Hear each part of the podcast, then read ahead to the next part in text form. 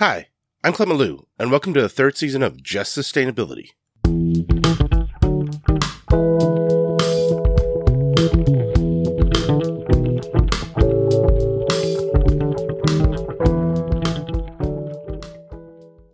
In this episode, I'm sharing with you a conversation that I recorded with Patrick Moore in late 2020. I was first introduced to Patrick by another guest of Just Sustainability, Teresa Peterson. If you want to listen to the conversation I had with Teresa, check out Season 1 of this podcast. Teresa suggested that I should feature Patrick on Just Sustainability because of his contributions towards efforts to protect the waters of Minnesota and his allyship related to supporting the sovereignty of indigenous nations. Here's how he describes himself. I guess I have thought of myself as a change agent, community organizer, with a regional focus on the upper Minnesota Valley watershed.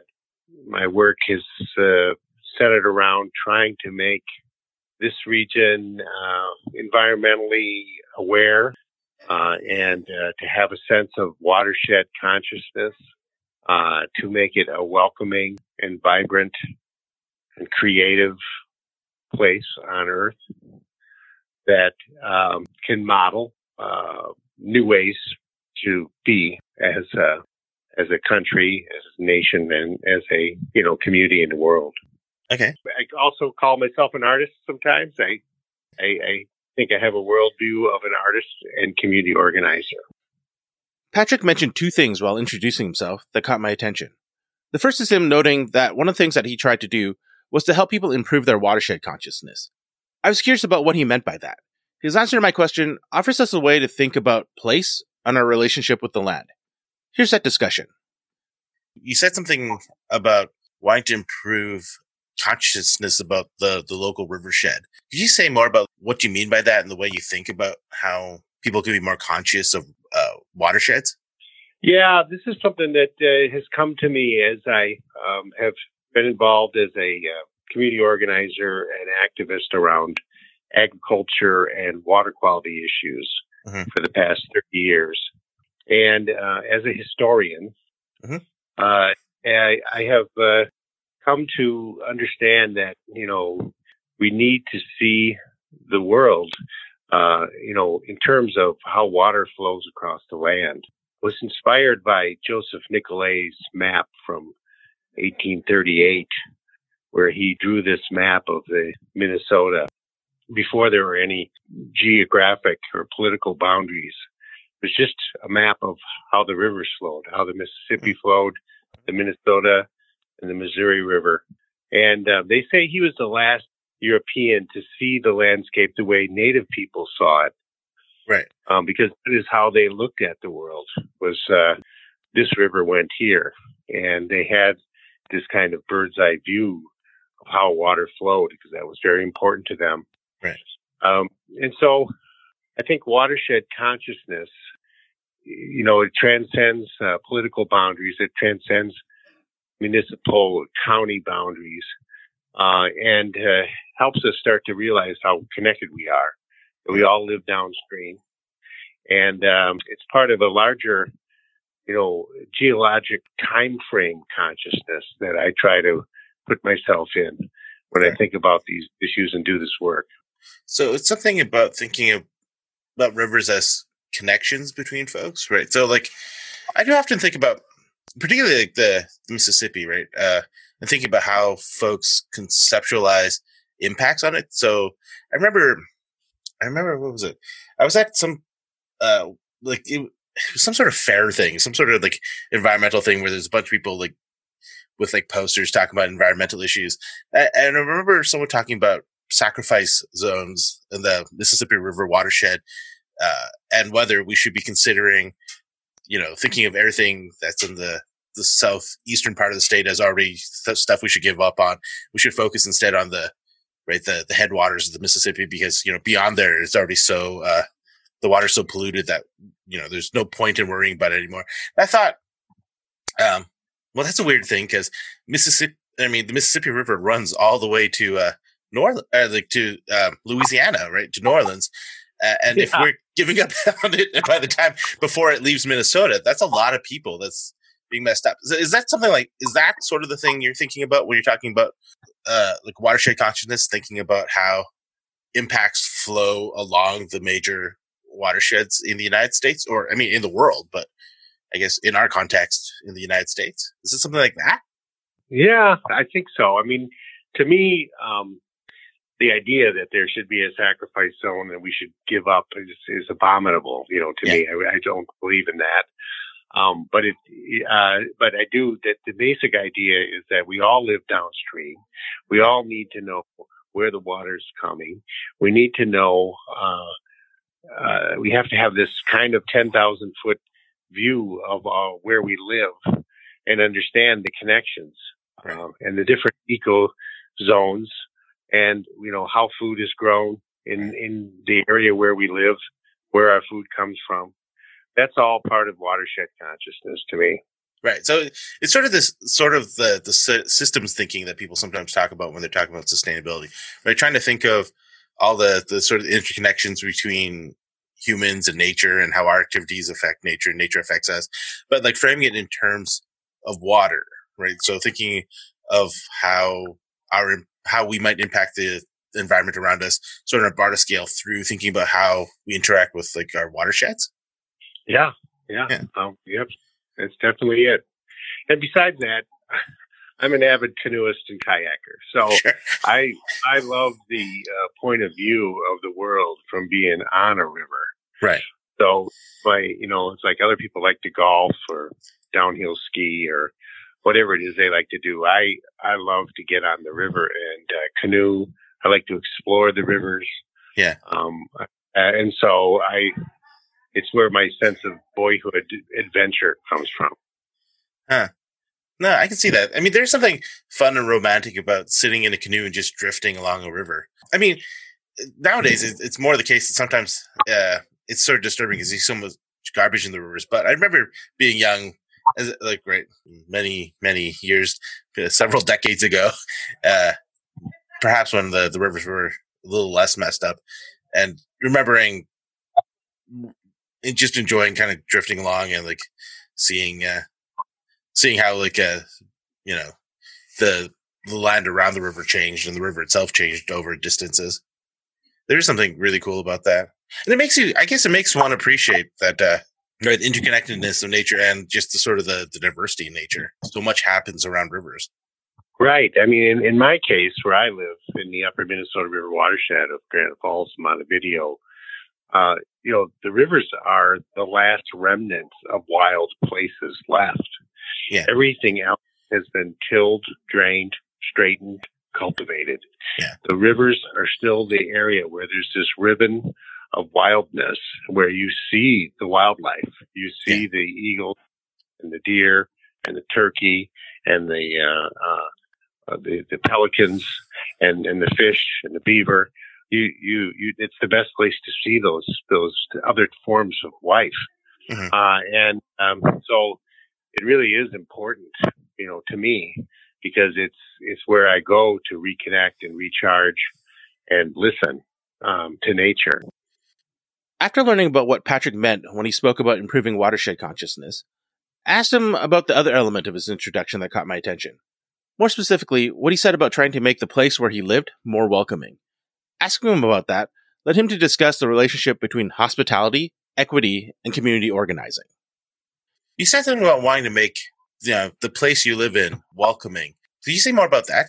Well, I think, hospitality is at the core of equity. If you don't have a sense of hospitality, you can't have equity.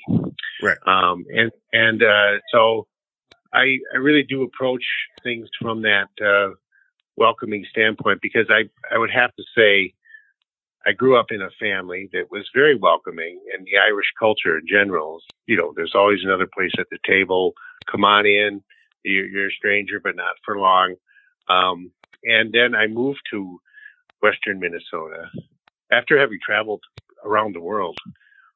And I loved it here, but I found that something about the Scandinavian culture was less than welcoming.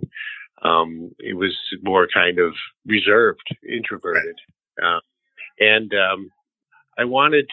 I saw the need to make people who are new to the area feel welcome. And that is the first place you start in order to, you know, reap the benefits from newcomers and cultural perspectives that are coming in across your path. Right. So I started a restaurant called the Java River. It's still there in downtown Montevideo. And we had read the book From Good to Great.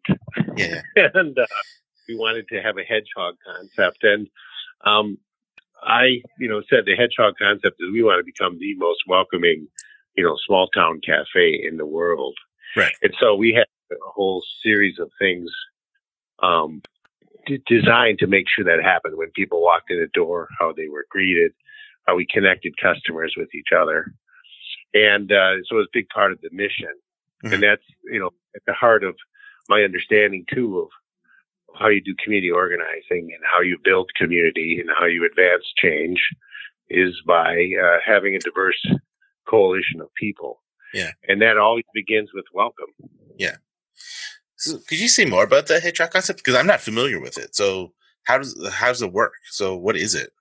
Well, there's a book.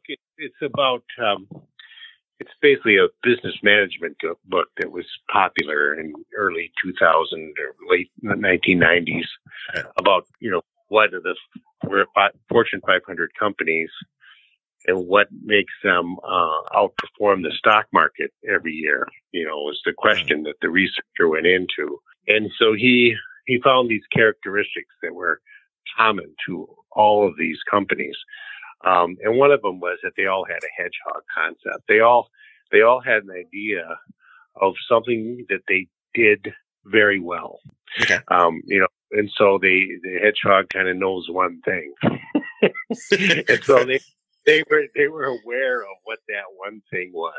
Yeah. And they didn't try to do too many things. They just tried to do that one thing well.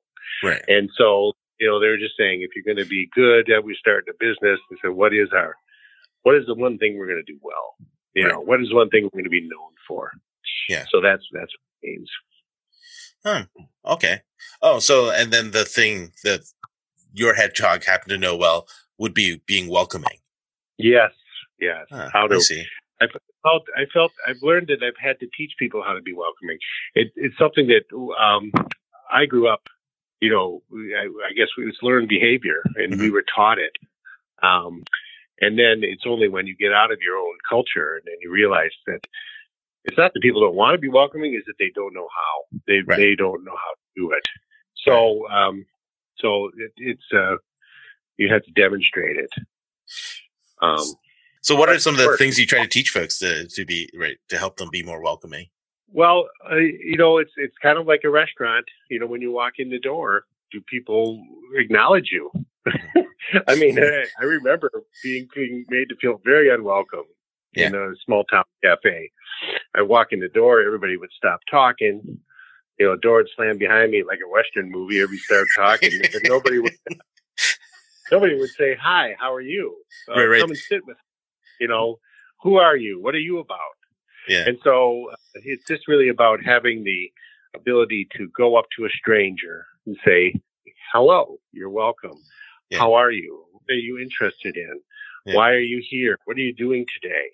So we would have things, questions that I would have the staff ask people. What are you up to today? What's going on with you today? Yeah. What is your hobby? What are you reading?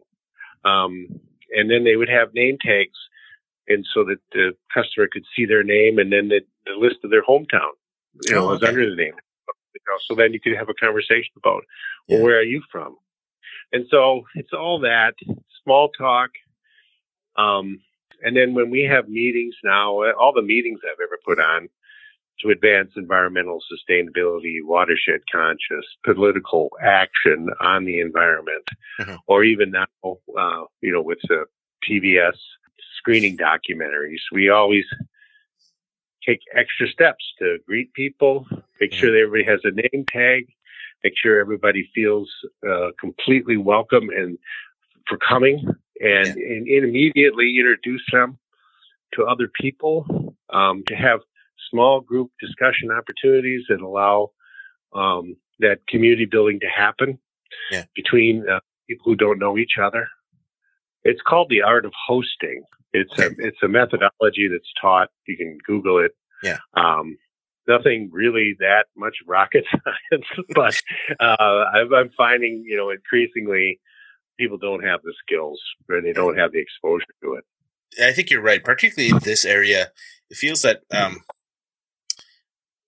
don't want to say that people are unfriendly, but people are wary, right? I know that when you describe walking into a restaurant, it's like being a Western. I've had that feeling myself, right? You walk in, everyone stops for a moment, looks at you, and and it's not so much just like, hey, welcome, but it's more like, who are you? Why are you here? I don't recognize you. And It is remarkably unwelcoming. Yeah. No, so, so I appreciate the thinking about how we can work to be more welcoming.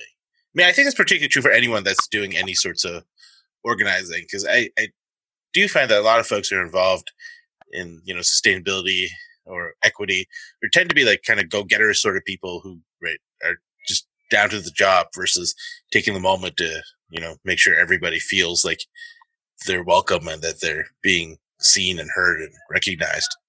Right. Well, that to me is that's the essence of equity, isn't it? Yeah. No, it's true. I mean, it's that inclusion part, right? It's the part that everybody is being acknowledged as being part of the community or being welcome as being part of the community. So you mostly talked about that in the context of your restaurant. Does it enter into your how does it enter into your work as a community organizer? So when you're thinking about building partnerships, how do you make sure that you're integrating the welcoming into that process? Well, I started the restaurant as a community organizing experiment. Oh, okay. So say more about that. That's interesting. Yeah, I mean, I worked for the Land Stewardship Project for many years, and I learned the fundamentals of community organizing, and we.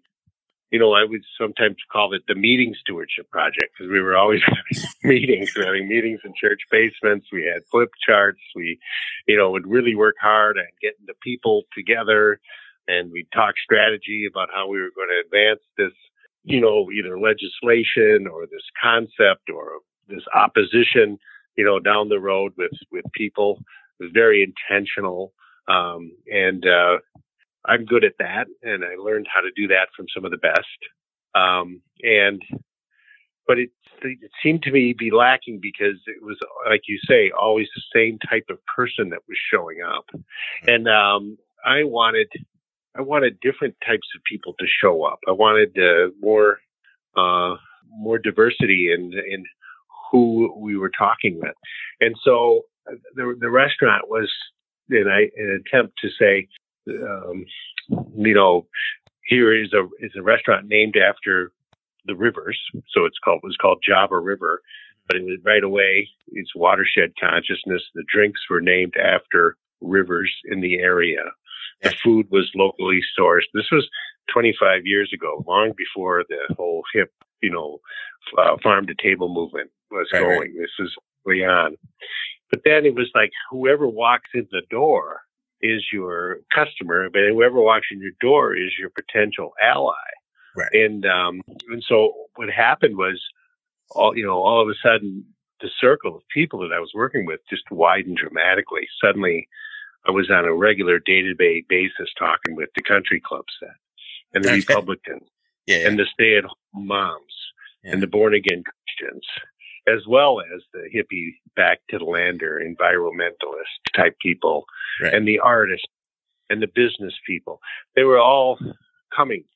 And so that was a strategy to advance this work in a different way. And so instead of everything being so intentional, it was more serendipitous, who walked in the door. And then the dialogue and the conversations between people who didn't know each other, and the ideas that were hatched around the table at the coffee shop became the organizing work that I tried to serve then with my skills as I always see myself as setting the table, getting people to talk, coming up with an idea that excites people from different walks of life, and then serving that, putting legs under that, and helping to make that rise into something that includes everybody, that inspires everybody. Growing up and currently living in rural spaces, I've found that rural folks often have very different ways of thinking about the environment and equity than folks from cities. This can make conversations and solidarity building complicated. That being the case, I followed up on our conversation about hospitality by asking Patrick to tell me about some of the strategies he uses to engage folks from rural places when it comes to his advocacy about sustainability and equity. Here's what Patrick said in response. I've really been a student of this. I've studied the traditional methodologies, and then we adapted them at the Land Stewardship Project to work in rural areas. And then I kind of took it even further than I learned from my mentors and used this restaurant model, and then have used other models that are really trying to get a broad spectrum of people to the table. Mm. And so there's really a number of technical tricks, and I see the mistakes being made all the time by people. And people often say, how do you get so many people to come? Mm. And it is a science. It's a science, and you have to do the work. And you have to create this welcoming space that's non-threatening, or else people will come. And then you only have one chance to make them want to come back, because it's never about what happens at that one meeting. It's about what happens over time. As you hold the space and create the space for people who never thought they would ever be in the same room together, let alone be working on something with somebody, you have to, as an organizer, that's your job, is to create that welcoming space and to hold that space so that people come back and continually interact over time. And so, I don't know how much detail you want to go into it, but it's everything from the room, the time of day, the way that it's promoted, how you promote it, and then how people are greeted when they come, how the questions are framed, how you use the small group dialogue to get people to share and build community before jumping right into the issue at hand. Mm-hmm. How people are treated and made to feel honored and respected rather than stupid or threatened. I saw that happen all the time with environmental organizing, and I was guilty of it myself until some good friends and experiences pointed it out to me. Right. And so. That's all there. It's all doable. It's science, but it's not unachievable. I agree. I don't think it's impossible. I do think a lot of people struggle on it. Yeah, so I would want to talk to you about some of the ways, some of the strategies you've used. So like for example, how do you think about messaging so that folks don't feel condescended to, or don't feel like they're being blamed. Right? So I think I've noticed the same sort of thing that you might have noticed, where it seems that there's often the case that folks who are maybe environmentally minded or sustainability minded have a tendency to frame issues such that particularly folks who are farmers feel like they're being blamed for some of the environmental problems. Mm-hmm. Yeah. And so how have you approached having those conversations to be more sort of welcoming and less threatening? Well, I was one of the founders, and I was the organizer and executive director of an organization called Clean Up the River Environment, or CURE. Mm-hmm. And we would have board meetings, and the board was all volunteer, and we always made sure that there were farmers on it. We always made sure that there was diverse perspectives. So we always had students, we had women, we had men, we business people, we had government people, and we had farmers. Mm-hmm. And, we had to work.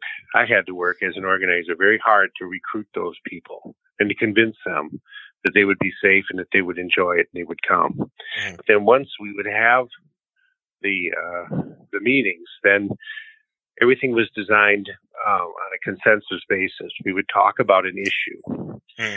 and we would hear everybody's perspective, and we would propose an action. And if not everybody around the room agreed with that action, we wouldn't take that. We'd never use a majority rule. Right. It was always had to be consensus. And so we were always, what I said, kind of in river terms, trying to find the V. If you're in a canoe and you're going down the river, you want to avoid the rocks, and usually the V going away from you is the path to take. So we were always trying to discern by taking the temperature of the group often, what the consensus was. Where was the consensus for action? Where was it possible to do something together? And there was a bias for action, because you don't learn or grow just by talking about things. You have to do something in the world. Right. And you have volunteers who work together to do something, even if it's just pulling off an event of some kind. People learn how to work with each other. They learn to respect each other, right. and their leadership skills develop. Yeah. All this eventually led, again, I saw so much inaction, and that was, I'm not patient. I have to be moving. Right. And so when I'd go to conferences and I'd see, agency people up there droning on and on with all their reams of facts and figures and data, and talking about the, TMDLs and this and that. And then, I'd be in a room with farmers who were, just bristling at these damn agency people that wanted to shove regulations down their throat.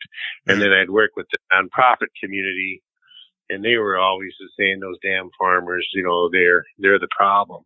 Mm-hmm. And, having had this experience of knowing farmers and being on boards with farmers, I'd say, you guys, these are the smartest people in the room. They're the most adaptable, innovative, self-sustaining, creative people I know.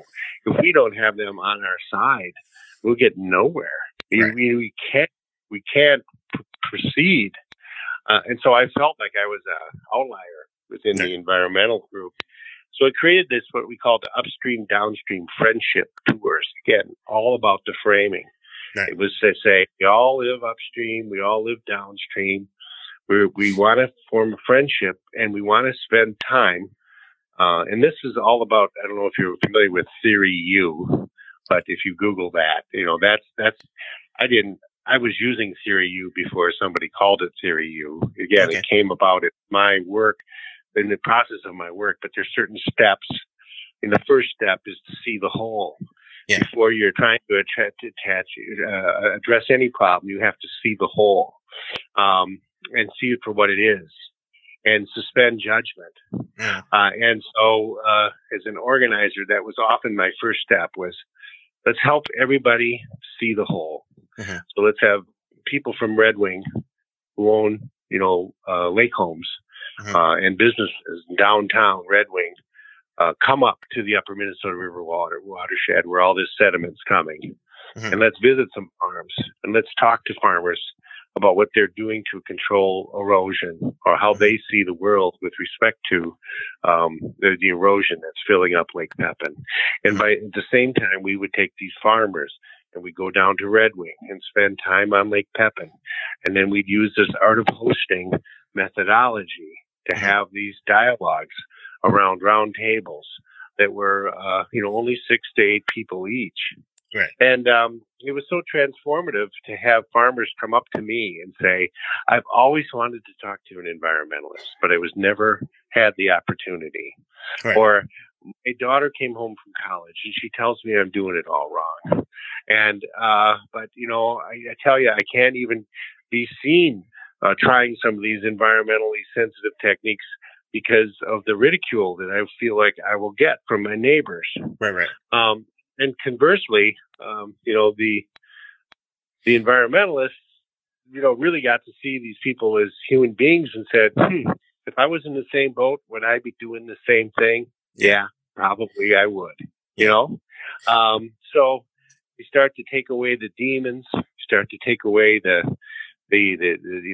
black and white, and you start to develop friendships, and then you try to find, again, where's the commonality that we can act on together? Yeah. So that's that type of methodology. I tell you, I got a lot of flack from it, especially from my friends from the environmental community, saying that I was pandering to industrial act, and that I was giving them a platform. Yeah. But I saw the Trump revolution coming long before it came. I saw that in 2010, 2011. I saw that people didn't give a shit about science or facts. Yeah. And it wasn't ever about that. It was about having to build a place, a safe place where people could have a relationship. Yeah. And you'd never convince them by beating them over the head with facts, or anything. So these are all things that I've learned from just, trial and error and experience. No, I think something you said that really resonates with me, right? The role of social pressure and this, and sort of the desire for conformity, right? So that's definitely you. I think you talked about it in the context of environmentalists, right? Like being concerned that you're pandering, but also you mentioned it with the farmers, the ridicule they might get for doing things in sort of the non-standard ways, and that's something right, that is really kind of visible in rural spaces, right? There's small communities, everybody knows each other, and there's kind of there are strong social pressures to do things in the expected ways that things should be done. And there is a lot of ridicule that happens. How do you navigate that, right? So I do think often, right, the biggest thing that's stopping folks from doing better are those social pressures, right? I think individually, a lot of folks want to do things better or are really open to change, but they're hesitant to do so because of the social pressures that would come with it. Yeah. So, the work is you got to be in the work for a long haul. It's Wendell Berry says you got to be planting sequoias, and oak trees. I mean, you can't expect to see immediate results of your work. But the methodologies that are proven time and again are farmer-led research, farmer-led on-farm research, and demonstration, and field days, where people are welcomed into somebody else's home and they're welcome to learn. I mean, this is how corporate America does it. They do it for farmer-led research to grow the latest GMO hybrid. Mm-hmm. Well, it's the same for sustainable practices. You gotta have farmers who are willing to try, farmers who are willing to show other farmers. You gotta have well-organized events where people come and learn from each other, and gradually it becomes, more easier to go beyond those barriers. Yeah, but you have to do that work. There's no substitute. Yeah. for it. No, it's interesting the way you're describing it. I've heard one other person describing their work the same way, and that's Eric Holt Jimenez, who I don't know if he still is, but used to be one of the directors for Campesino y Campesino, and he was talking about working with Central and South American farmers, and it was the exact same thing, right? It's trying to find one or two farmers that were willing to do it, and then convincing them to be able to show their neighbors, and then developing learning networks of farmers where they're just teaching one another and their neighbors how to, have better practices. It's interesting, right? Like the completely different contexts, but very similar strategies. Well, I think it's because we're human. I mean, we're human, we're tribal, and we are fearful, and we do what we know, and we have. In rural areas, those relationships are very strong, and those pressures are very strong. And, a lot of times when I came to realize doing this work that there'd be a 50-year-old guy who was very interested in maybe trying something new, but his 85-year-old father still called the shots. So what happened on that farm, and so you'd think that a 50-year-old person would have some freedom of their own, and they don't. Yeah. And that's another story. At this point, our conversation substantially changed direction. An offhand comment I made about objectives, which I decided to cut because it was distorted due to a technical glitch, prompted Patrick to tell me about how he thinks about sustainability and equity. We also chatted about some lessons about relationship building that Patrick learned from Teresa Peterson, who, as I noted previously, was featured in the first season of this podcast. Here's what Patrick said. To me, sustainability is a quest. Right. It's a quest, a human quest for balance, of right relationship with each other and the earth on which we depend. Right. And so, it's hard to achieve, and we really, there's very few examples of us having achieved it, right. know, especially both at the same time. You can have maybe more sustainability, but, there's slavery, there's subjugation, sure. There's examples of that hierarchy. So it's a quest. So yeah. I look at it more as what is required for sustainability and equity to thrive, what is required. Yeah. And what is required is compassion and empathy. What is required is the big picture, the watershed consciousness, the understanding of the deep time, of how long we've been here, and the big picture of how things are all related. And what's required is humility, and what's required is a willingness to let go of power. And so those are all things that I'm trying to work on is to how do we create a culture where those things are lifted up, because I remember there's a great quote, Sitting Bull was asked, why do the people revere you so much? And he said, well, I think I look at people in the white culture, they're revered because they have a lot of money, and they own a lot of things. And people revere me because they don't have anything, because I'm poor. And I see it as my job to give it away what I have. To me, the work is about... I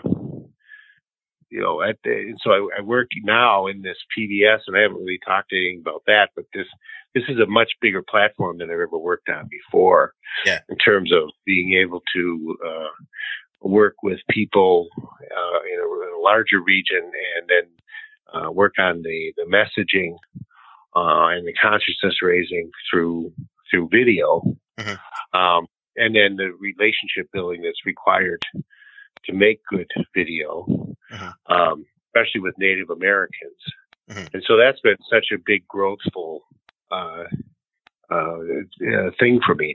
And Teresa Peterson has been a great, fabulous ally and guide and bridge builder that has helped me grow. And then as a result, our organization has grown with more cultural competence and awareness of equity issues.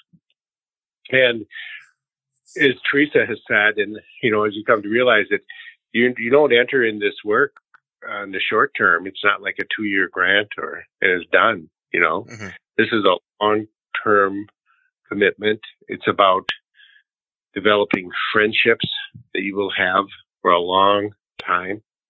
The work is not going to bear fruit for a long, long time. And it's a lot longer than most people are used to thinking about things. And I know myself, I felt like, well, come on, I've read the books.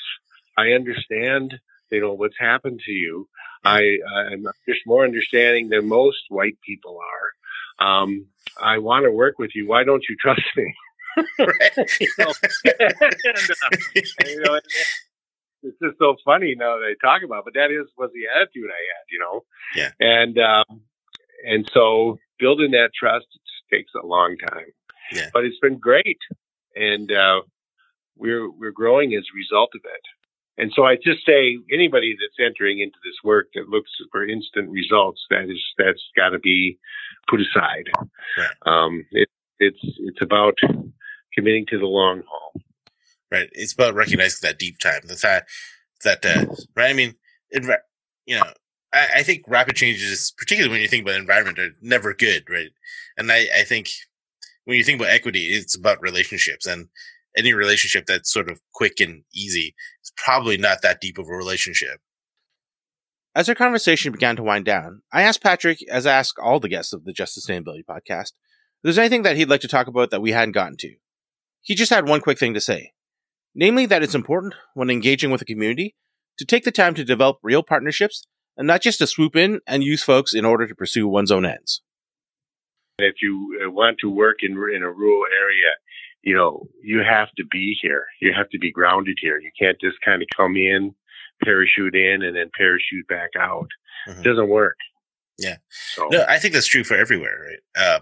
I think it's not just a rural thing. I think working with any community where one is not originally from that community, or even if one is originally from a community but has been away for a while, or has had their perspective shifted by, the way the vicissitudes of life.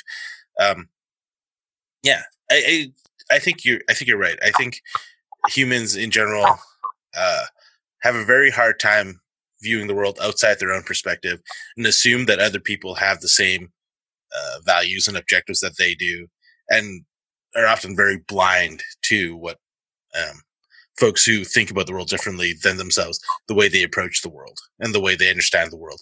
And then also are bad at remembering that just because you think something's the right way to do something, it's not necessarily what other people would think. Yeah. That brings us to the end of another episode of Just Sustainability. In this episode, we got to meet Patrick Moore and learn about the relationship between hospitality, equity, and community organizing. We also learned about building relationships and the importance for community engagement, particularly in rural communities when it comes to building coalitions to work towards equity and sustainability. In the next episode, please join me to learn more about Ren Olive, who's worked to build more sustainable and accessible food systems across the state of Minnesota through their work with the Regional Sustainable Development Partnerships and Second Harvest Heartland. Thank you for listening to Just Sustainability. If you've enjoyed what you heard, please support this podcast by subscribing and leaving a review. Just Sustainability is recorded with the support of the Institute and the Environment at the University of Minnesota. In particular, I want to thank Peter Levin and Beth Mercer-Taylor for all their help with this show. All the music on Just Sustainability is composed and recorded by Clifton Nesseth, and all the artwork was created by Kristen Nesseth. Thank you again for listening.